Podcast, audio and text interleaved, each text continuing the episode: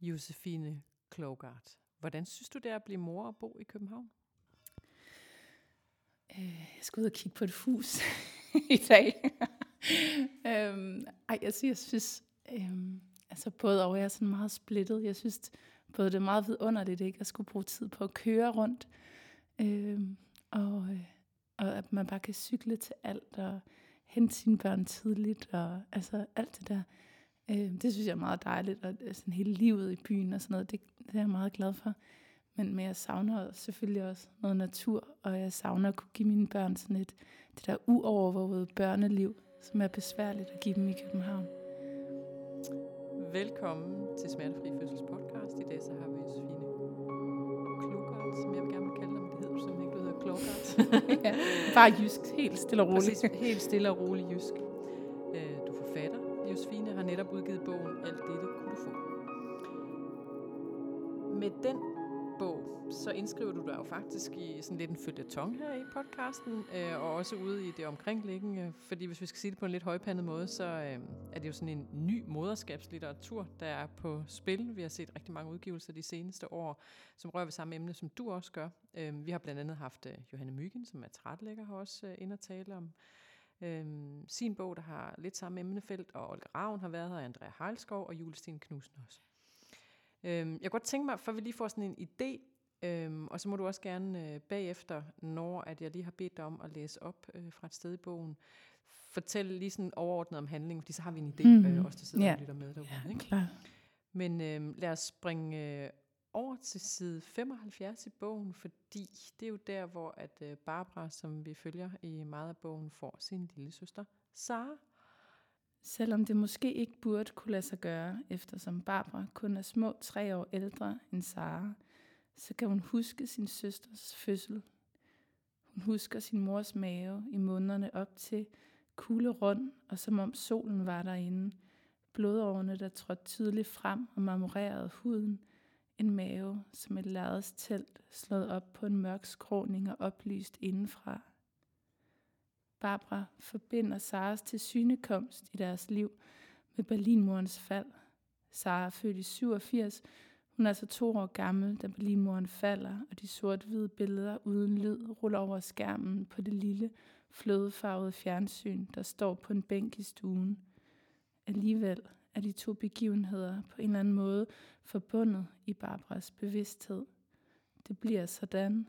Billederne af fødselens første timer af det nyfødte barn, da de kommer hjem med pigen i en moseskurv, lægger sig oveni og blander sig med billederne af mænd i brune læderjakker, skjorte ærmer smadret op til et sted over albuen, der hamrer med rør og økser på den smuldrende mur, indtil der bryder et lys igennem fra den anden side. Det lille barn, virkelig solen, og så lysende at Barbaras øjne løber i vand ved synet af hende. Sonja tror, at Barbara græder af frygt for, hvilken plads der nu skal blive til hende. Sonja tager hende op og kysser hende på kinderne og bider hende lidt i øreflippen. Lille Barbara, siger hun, og ånder hende ned i det lyse hår. Barbara husker ingen sorg. Sådan igen. Barbara husker ingen sorg eller frygt.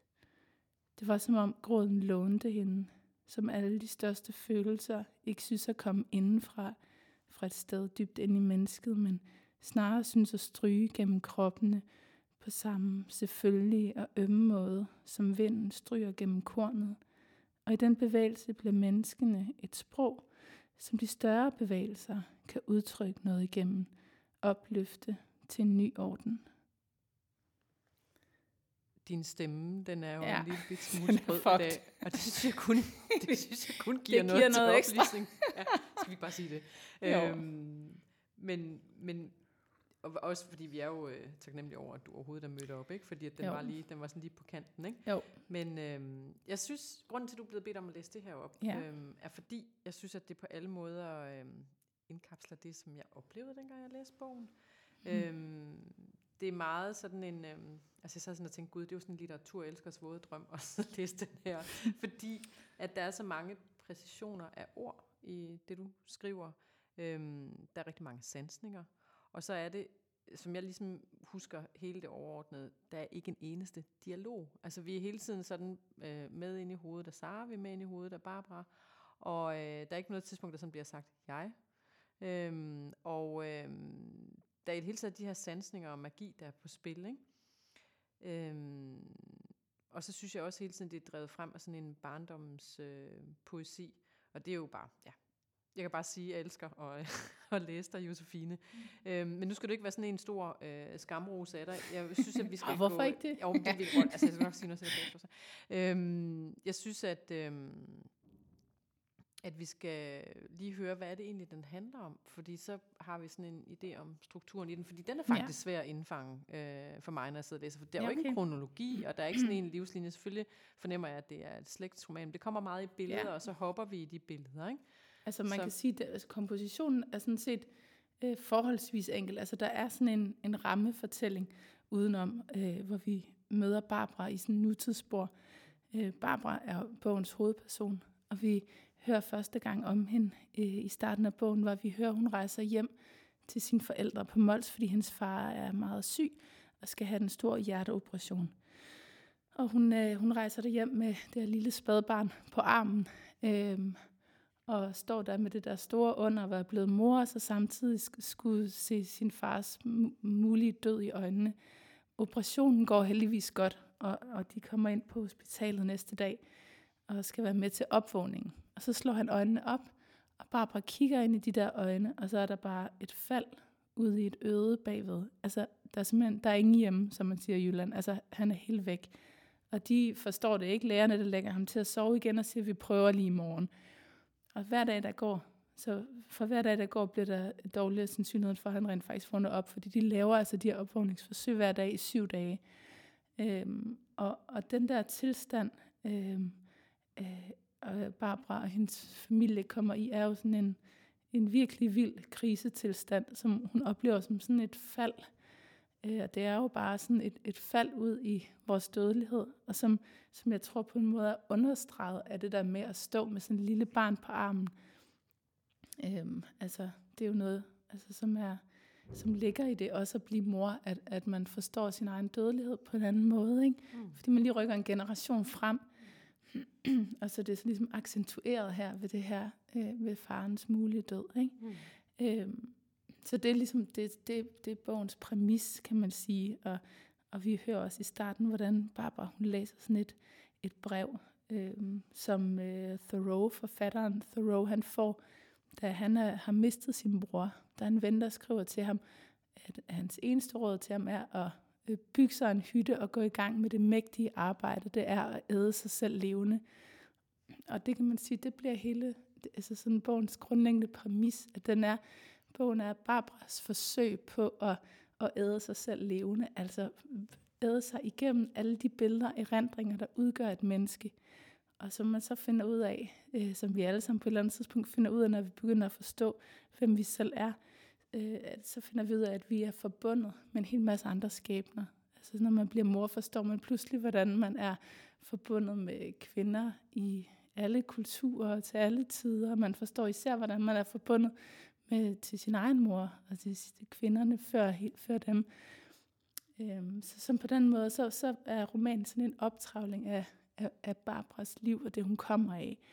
Øhm, og så kan man sige, så, så ligesom så hoveddelen af bogen handler jo om Barbara og hendes familie, går tilbage to generationer tilbage. Men så er der så også to andre øh, forløb, som er det, der kan gøre, at du tænker, at den er øh, lidt kompliceret opbygget, men det er egentlig bare fordi, jeg har, jeg har haft to andre spor, altså to andre historier, som jeg så har flettet sammen med. Mm. Og det, det synes jeg faktisk, man er helt med på, den præmis, når man ja. læser den, også som du beskriver øh, det her. Men det er mere sådan den der, som du egentlig også fint selv øh, siger det nu, det er jo sådan nogle billeder, der søges at blive fastholdt. Ikke? Der er erindringsbilleder, der skifter frem og tilbage mm. imellem. Ikke? Men jeg synes, vi skal gå ind i Lige, fordi det er, jo, det er jo generationer af kvinder, det her. Ja. Og øh, lige præcis øh, Sonja er jo en karakter, man hæfter sig ved, altså bare ja. mor. Ikke? Ja. Øhm, og jeg synes meget, man får sådan en idé om hende, når man øh, kigger ind i hele den her sådan øh, Karl Larssonske øh, mm. barndom i øh, ja. Mols Bjerge, og også sådan lidt Astrid Lindgren, øh, tænker jeg også meget på i de der billeder, at øh, man får i hovedet som læser. I din bog, så beskriver du Sonja som en, der gør sine børn til sit livsprojekt på mange måder. Ikke? Altså, fordi mm. det er jo den her hjemmepasning, hun er lidt yeah. forud for sin tid. Ikke? Jo. Hun har også økologiske øh, tanker, altså noget, som er meget naturligt i bylivet i dag. Det finder du store fraktioner af kvinder, der tænker på den måde, som Sonja gjorde, men vi er jo langt tilbage, vi tilbage i 80'erne. Ikke? Mm. Øhm, hvorfor gør hun det? Altså, hvorfor gør hun børnene til sit øh, omdrejningspunkt? Hvad er hendes øh, bevæggrund? Altså, undskyld. altså, altså, sådan jeg jo beskrevet som en, en, en visionær, simpelthen.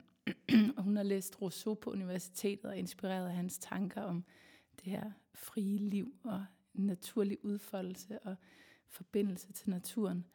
Øh, og øh, altså, men jeg tror også, det passer med noget. Altså, jeg tænker også, hun er sådan, øh, hun er også selv, hvad hedder det, forbundet til naturen. Og, og hvad hedder det, altså, for at forstå Sonjas historie, skal man forstå, at hun er vokset op i den her meget fattige familie, hvor der sidst på måneden ikke er tid til, eller ikke er penge til at få en madpakke med og sådan noget. og hun har en meget stærk sådan, kraft i sig. Hun vil rejse sig fra det her. Øhm, og hun er meget smuk, Sonja.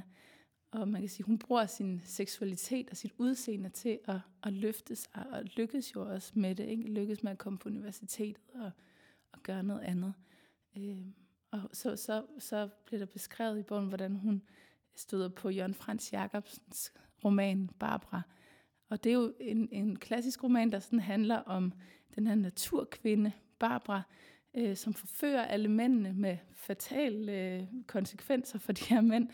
Øh, og, øh, og, og man kan sige, i det der billede af, af Jørgen Frans Jacobsens øh, kvindeskikkelse der, der får, øh, der, der, det, der kan man sige, der, der bliver det, der kunne have været sådan noget potentielt skamfuldt for Sonja, øh, det bliver opløftet til en anden orden.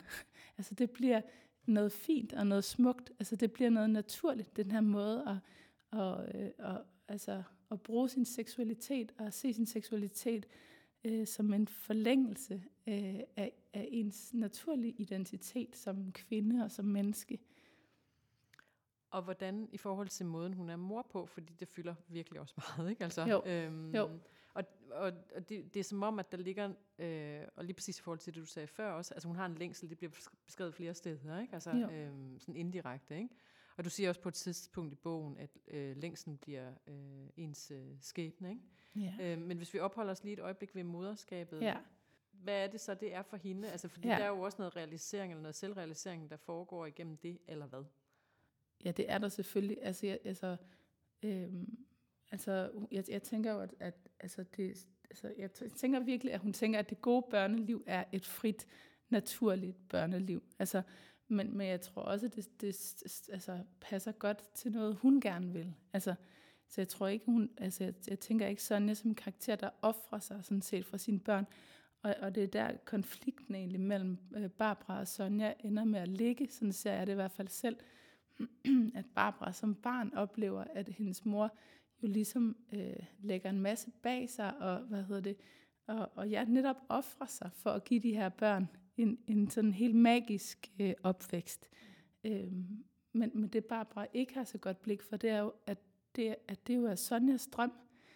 Øh, og jeg tror egentlig, at, at det er noget, der sådan, altså kendetegner mange børn, at, at, at vi, er os alle sammen som børn, øh, at, at vi bærer på ligesom en eller anden form for sådan skam eller skyld over øh, at have gået, altså have forstyrret vores forældres liv. Og vores forældres liv, før vi selv kommer til verden, er jo sådan en altså, gåde for os på en måde, at de har kunne have en identitet uden os. Øh, fordi at moderskabet og forældreskabet fylder så meget. Ikke? Og jo især i, i det her tilfælde med Sonja. Øhm, så altså... øhm, Øhm, nu kommer jeg lidt væk fra spørgsmålet. Hvad var det nu? Det, det synes jeg er helt fint. Jeg synes, det forklarer det meget mm. godt, øh, måden at du, øh, du siger ja. det på. Fordi ja. det er jo på den ene side, jamen hun har haft en identitet før, så får hun de her børn. Altså ja. det bliver jo klart en, altså, hvor der er noget opoffrende i det, ikke? Fordi hun bliver nødt jo, til at tilsidesætte mange ting øh, i forhold til det. Øh, synes du nærmest, det bliver sådan et politisk projekt for hende at være mor på den måde? Eller Altså, jeg tænker jo, at, at altså det gør det jo ikke i den øh, forstand, at hun har jo ikke noget politisk sprog, og nærmest ikke noget sådan politisk bevidsthed, Sonja. Øh, men, men for, altså, udefra set, så er det jo politisk. Altså, og, og især når man ser på det med nutidige øjne, er det jo sådan et, et stærkt udsagn om, hvordan man kunne leve, og hvordan man burde leve. Mm. Altså, jeg, jeg, jeg tænker, at der i det der beskrivelsen af Sonja som visionær jo, jo ligger noget politisk. Altså i det visionære ligger der jo også ligesom en idé, der rækker ud over det sådan helt konkrete valg, og ind i noget, altså sådan øh, en, en større fortælling, ikke? En, et ønske om at, at, at, ja, at fortælle en, en anden historie med sit liv, end, end den, der lå i kortene. Øh, så, så, jeg, så, så, men, men, men samtidig så er, det sådan, så er det jo en pointe i bogen, at hun netop ikke har, altså hun er ikke politisk skolet. Hun bliver også mm, pudet ud på universitetet der, øh, da hun starter på psykologi, fordi hun kommer anstigende i sine flotte høje støvler og ikke passer ind i den kultur, der er på universitetet der i, i 70'erne, hvor man var meget optaget af kvindekamp og øh, altså den marxistiske kritik og sådan noget. På den anden side, så bliver vi jo også fortalt, at Sonja gør det usynlige arbejde, som er sådan en klassisk feministisk term for, okay, Erik han tager på arbejde, slider sig halvt ihjel, vi er i fattig 80'erne, han kæmper, altså han er mm. den der, ja. øhm, hvis man skal sige det lidt firkantet, så han manden, der tager væk fra hjemmet og arbejder, yes. øhm, og bliver lidt en usynlig karakter også i familien, ikke? i forhold til den plads, hun har. Ikke? Øhm, jo. Men det er også et usynligt arbejde, hun gør. Det er også derfor, jeg spørger ind til det, fordi at der yeah. er sådan nogle ting, der beskriver det på den yeah. øh, vis. Ikke? Jo. Øhm, du er selv vokset op i Mols Bjerge. Er øhm, det den optimale barndom at vokse op der, også hvis man kigger på Sara og Barbaras øh, barndom, og den, der bliver beskrevet? Hvad tænker du, når jeg spørger på den måde? Øhm, altså, jeg tænker, at, at, altså, at, at altså, jeg har jo, det er jo nok, at, jeg, at min barndom på mange måder ligner den Barbara og Sara har og jeg synes jo selv, det, det er, at jeg har haft en, en meget fantastisk barndom. og det tænker jeg jo også, at, at Barbara egentlig jeg jo selv tydeligvis synes. Øhm, og altså, hvis du spørger til, hvordan jeg tænker, altså, øh, jeg tænker jo virkelig, at Sonja har fat i den lange ende, at hun har tid til sine børn. Men, og jeg tænker meget, at, at øh, øh, altså så vi lidt tilbage ved den der sorg, som Barbara, Barbara hun ligesom projicerer ind i sin mor. Altså, øh, og som, som vel også altid ligger der, tænker jeg, altså det, det at få børn, det bliver jo automatisk et fravalg af nogle andre ting. Og det gør det jo på en meget tydelig måde for Sonja. Øhm, altså, men jeg, jeg tænker fra børnenes perspektiv, så tænker jeg, at, at, det, at det nærmer sig en, en ideel barndom at have så meget, øh, så meget opmærksomhed og så stor frihed øh, og en tryghed ligesom i udgangspunktet, som gør, at man kan udforske verden selv. Øh, så, så ja, det vil jeg sige. Altså, jeg synes, det er en meget ideel barndom. Og så er bogen jo, så handler bogen jo om alle de også konflikter, der så alligevel er. Ikke? Fordi man kan sige, i forlængelse af, af Sonjas idé om det naturlige, uindskrænkede liv, ikke? Øh, der bevæger Barbara sig jo videre og bliver på en måde øh, moderne i det, hun begynder at skrive. Og, øh, og Sonja får det her yderblik, fordi Barbara bor jo af sit eget liv. Og der er en masse, Sonja kan genkende i, Barbaras skrift, og der er en masse, hun ikke kan genkende. Og den, øh, den konflikt, kan man jo sige, er jo en direkte, øh, hvad hedder det, det er jo direkte udledt, kan man sige, af Sonjas egne idealer. Mm. Altså, øh, så det bliver jo også en bog, der handler om det der med, at, at man, kan, at man kan have nogle idealer selv, men, men, men, øh, men ens børn bliver jo opflasket med dem, og, og det er svært helt at forudsige, hvor det ender. Og det er jo det, er jo, det, er jo, det, er jo, det, er jo det hvad kan man sige, altså Barbara og Sonjas konflikt bliver, det bliver Barbaras bøger, altså den her øh, rapport, som øh, Sonja føler, at Barbara aflægger. Mm. Øh, så, men det bliver også, altså det er jo også en historie om, om det at være moderne over for det at være sådan, øh, ja, øh, ja, jeg vil ikke sige, at, at Sonja ikke er moderne, men, men der er alligevel, øh, der er alligevel sket noget på en generation der. Ja, hvad tænker du selv i forhold til, man kan sige, på de fem år, der er gået siden, at du øh, skrev øh, den sidste øh, roman, ikke? Altså, nu ved jeg ikke, om det har taget dig fem år at skrive den her. Jo, eller, det har det. Ja. Øhm, der er jo sket i dit eget liv, at du har fået et barn, og du er gravid med nummer mm. to.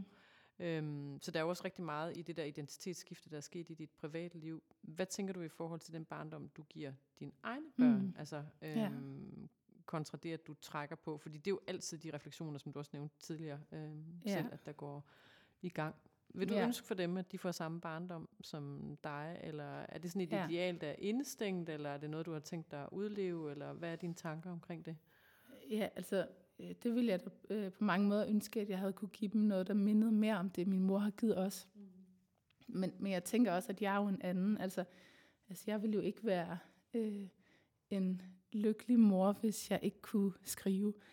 Det betyder, at jeg skal have nogle andre til at passe mine børn nogle timer hver dag. Øhm, så, og, og, og det tænker jeg da også er altså, øh, en del af et, et godt børneliv, at, at man at, at man har forældre, der, er, øh, der laver noget, de er optaget af. Øh, men det gør Sonja jo også. Altså, det er jo netop Sonjas projekt, kan man sige. Øh, men for mig, altså mit, mit livsprojekt er jo at skrive.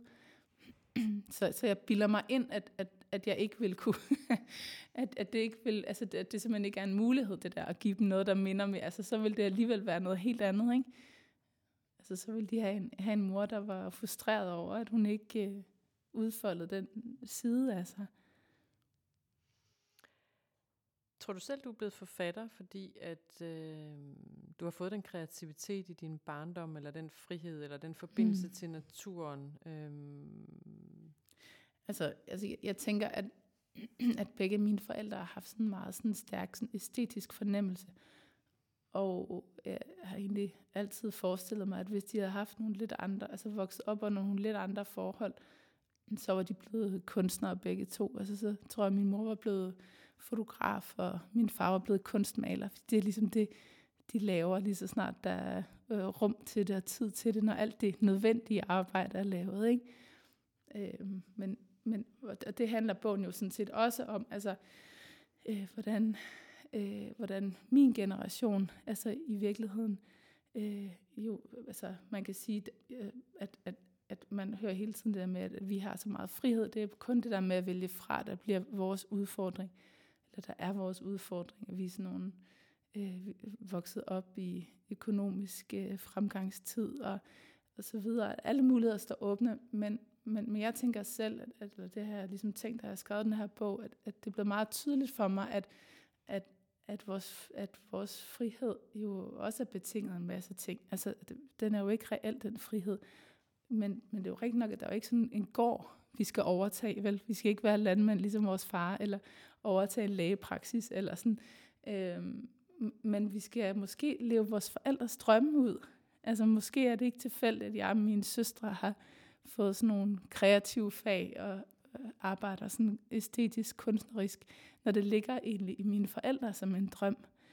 Øh, og så, så, så bliver det jo det der med frihed jo sådan set. ligesom, altså, det kan man godt stille spørgsmålstegn ved.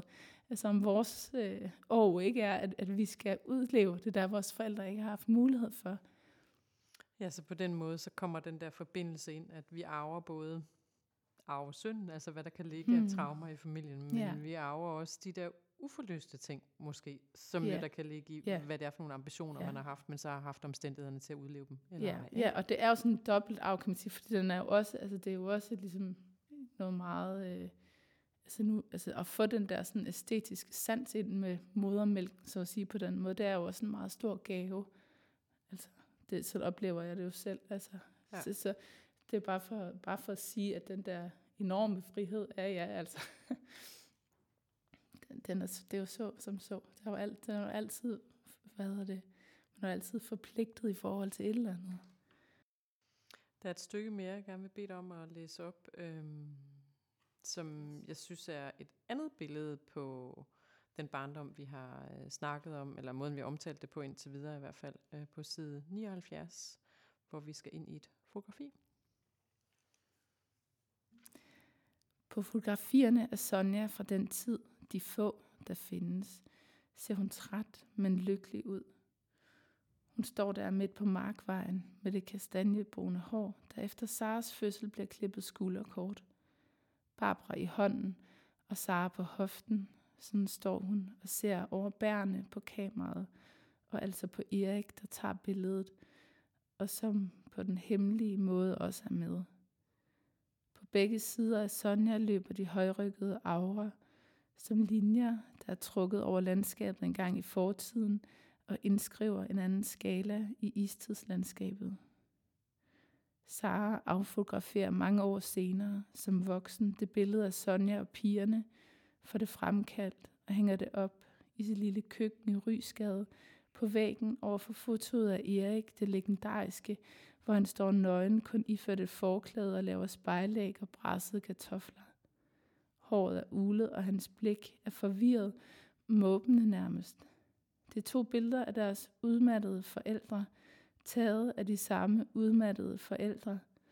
Og som de hænger der over for hinanden i Saras køkken, er det som om, de i en uendelig tid betragter hinanden med den blanding af ømhed og forurettet længsel, som løber som en rød tråd gennem deres og pigernes liv. Hvad koster det Sonja og Erik at have givet dem den her barndom? Er det det, der ligger i det lille stykke, du har læst op? Øh, fordi jeg tror ikke, der er nogen forældre, der sidder og lytter med, som ikke kan genkende udmattelsen. Nej, ja, altså, ja, altså, der er jo en enorm længsel i Sonja efter at have et fælles liv med sin mand. Og det var jo drømmen. Altså, det, det sammenfiltrede liv, som også inkluderede en mand jo øh, men som i realiteten bliver det samme filtrede liv med sine børn. Øh, og, og, og hvad hedder det? Og hun går jo hjemme ved sine børn, og på mange måder er, er det jo Erik, der sørger for, at det kan lade sig gøre, ved at han tjener penge til, de kan opretholde deres liv. Øhm, så, så der er sådan en, en, ja, hvad skal man sige, det, det er ligesom deres sådan, øh, grundkonflikt, som jeg tænker også er meget sådan klassisk for den generation, altså for mine forældres generation, som jo er den første generation, som, øh, som har muligheden efter ungdomsoprøret for at, at gøre op med de her sådan, traditionelle kønsrollemønstre, men hvor jo øh, majoriteten jo ikke øh, gjorde det. Altså, øh, hvor, hvor, øh, hvor jeg egentlig sådan tænker, at altså, mange kvinder kom jo godt nok i modsætning til Sonja ud og arbejde, men det er jo stadigvæk kvinder, der har stået meget alene med børnene og hjemmet. Øh, og det gør Sonja jo i den grad også.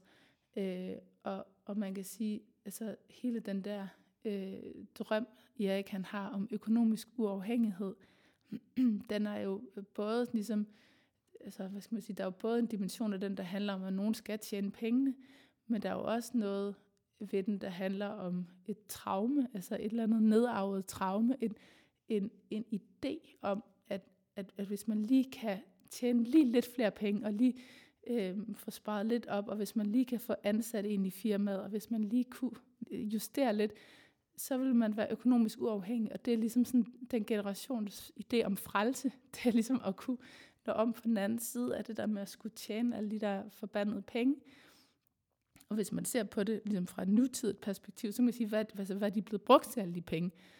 Altså, de er blevet brugt til huse og biler og fladskærme og et forbrug, der er gået fuldstændig amok.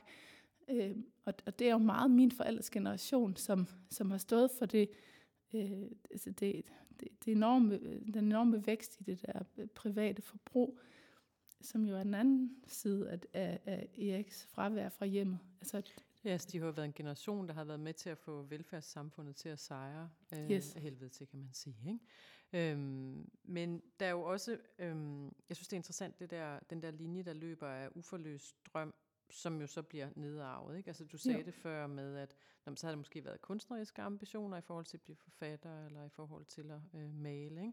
Mm. Og så kan det så gå videre i den næste generation. Men når du ser på dine børn, eller dine kommende Mhm. børn i flertal, øhm, hvad tænker du så, at de kommer til at arve af uforløste drømme? Har du tænkt over det? Ej, det var et virkelig godt spørgsmål. Det har jeg faktisk ikke tænkt på. Øhm.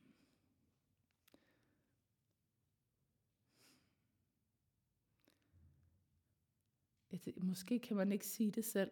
Altså, jeg tror faktisk, det er det er nok sådan, det er. Jeg kunne godt sidde og gætte på det, men, men det vil sikkert ikke være rigtigt. Øhm, og måske er det også lidt for tidligt at sige det. Altså på en måde, så er min generation jo, vi er også lidt forsinket. Jeg er også en, der er blevet mor, som, øh, hvor gammel var jeg? Var jeg blevet 33 faktisk? Så på den måde, så er der også først nogle ting, der er ved at tegne sig. Altså min søn er tre øh, nu. Øh, så, så ja, som, som, jeg tror på en eller anden måde ikke, jeg kan, jeg kan sige det nu, derfra hvor jeg står nu. Jeg kan også spørge på en anden måde. Hvad er din uforløste drøm, Josefine? ja, øhm, altså, øh, jamen, altså, det, er helt oplagt, det, som jeg sådan værger mig ved at sige, det jo fordi det er, det, næsten passer for godt, ikke? Det er jo det der med, altså det er jo det der at gøre det samme som Sonja sådan set, ikke? Altså at, at flytte på landet og leve meget mere sådan tæt på naturen. Øh, Øh, men i modsætning til Sonja, hvad hedder det, så, så, så jeg, jeg tror, altså Sonja, som hun har beskrevet her i bogen, hvad hedder det, øh, hun er jo optaget bare af, at de var en familie. Ikke? Altså, jeg, jeg tror, jeg vil være optaget af at, at skabe en, en større, øh, altså et, være en del af et større kollektiv.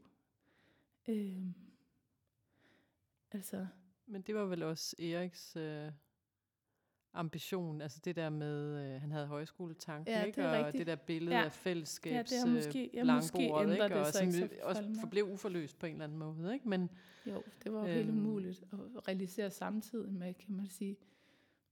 Øh, ja.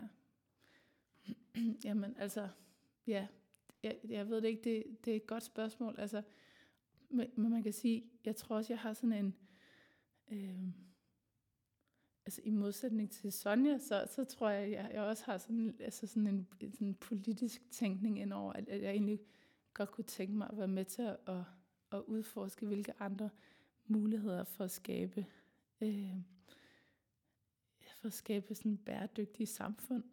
Øh, altså der ligger jo også noget i tiden, altså jo en fuldstændig nødvendighed, kan man sige, som, som, som jo er min sådan, generations store opgave, så selvfølgelig føler jeg et eller andet ansvar og en lyst til ligesom at gå ind i det arbejde og ligesom se, hvordan kunne man skabe et liv, som ikke ødelagde liv.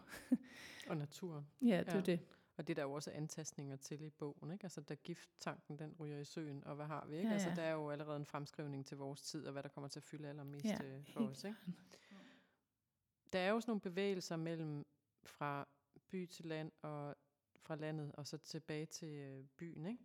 Jo. Hvis vi går tilbage til København, hvad er det så for et liv, at Barbara får, øh, kontra den barndom, hun kommer fra? Hvad er det for nogle værdier, hun tager videre fra barndomslivet og så ind i byen? Øhm, ja, altså, altså tænker du på Barbara som voksen, mm. ligesom? Ja. Mm. Altså, altså, jeg ser jo selv det at arbejde med litteratur som sådan på mange måder øh, at være åben over for, øh, at mennesket er en del af naturen. Og jeg ser meget det at skrive, som egentlig åbner sig for de, så, de sådan formskabende processer, som, som, som kendetegner det organiske liv. Altså jeg arbejder selv på sådan en meget intuitiv måde med min skrift, øh, hvor det ligesom vokser frem, og så skærer jeg det lidt ned, og så vokser det frem, og jeg arbejder sådan meget åbent øh, med det, og, og ser på det meget som, som en form for sådan organisk væv.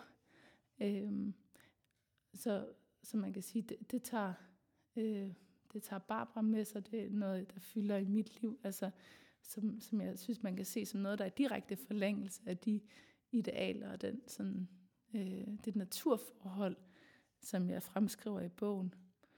Øh, det tænker jeg er den mest konkrete måde, øh, at, at jeg selv og Barbara øh, tager noget med.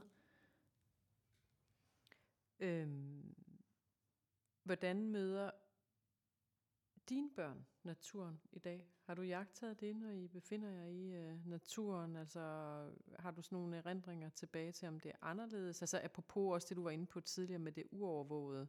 Ja. Det er jo tit en overvåget affære. Det bliver sådan en projektaffære ja. Ja. for os, der bor i byen. Nu skal vi i skoven, ikke? Jo, det er det. Bare som et banalt Yes, eksempel, men ikke yes. desto mindre. Men har du, har du gjort nogle tanker omkring det? Altså, hvordan de bruger naturen, og har den i deres øh, Ja, barndom? altså, hvad hedder det, mens jeg var gravid, der købte vi sådan et lille sommerhus, og med en ret stor grund, som vi har fået indhegnet, så øh, børn og dyr ikke kan løbe ud på vejen. Øh, altså, men, men det var også, man kommer også til at tænke på, hvad er det her naturbegreb? Altså nu er en, en sommerhushave i Nordsjælland, er det, er det natur? Jamen altså, der er jo i hvert fald æren, ikke? Og ræve og sådan noget.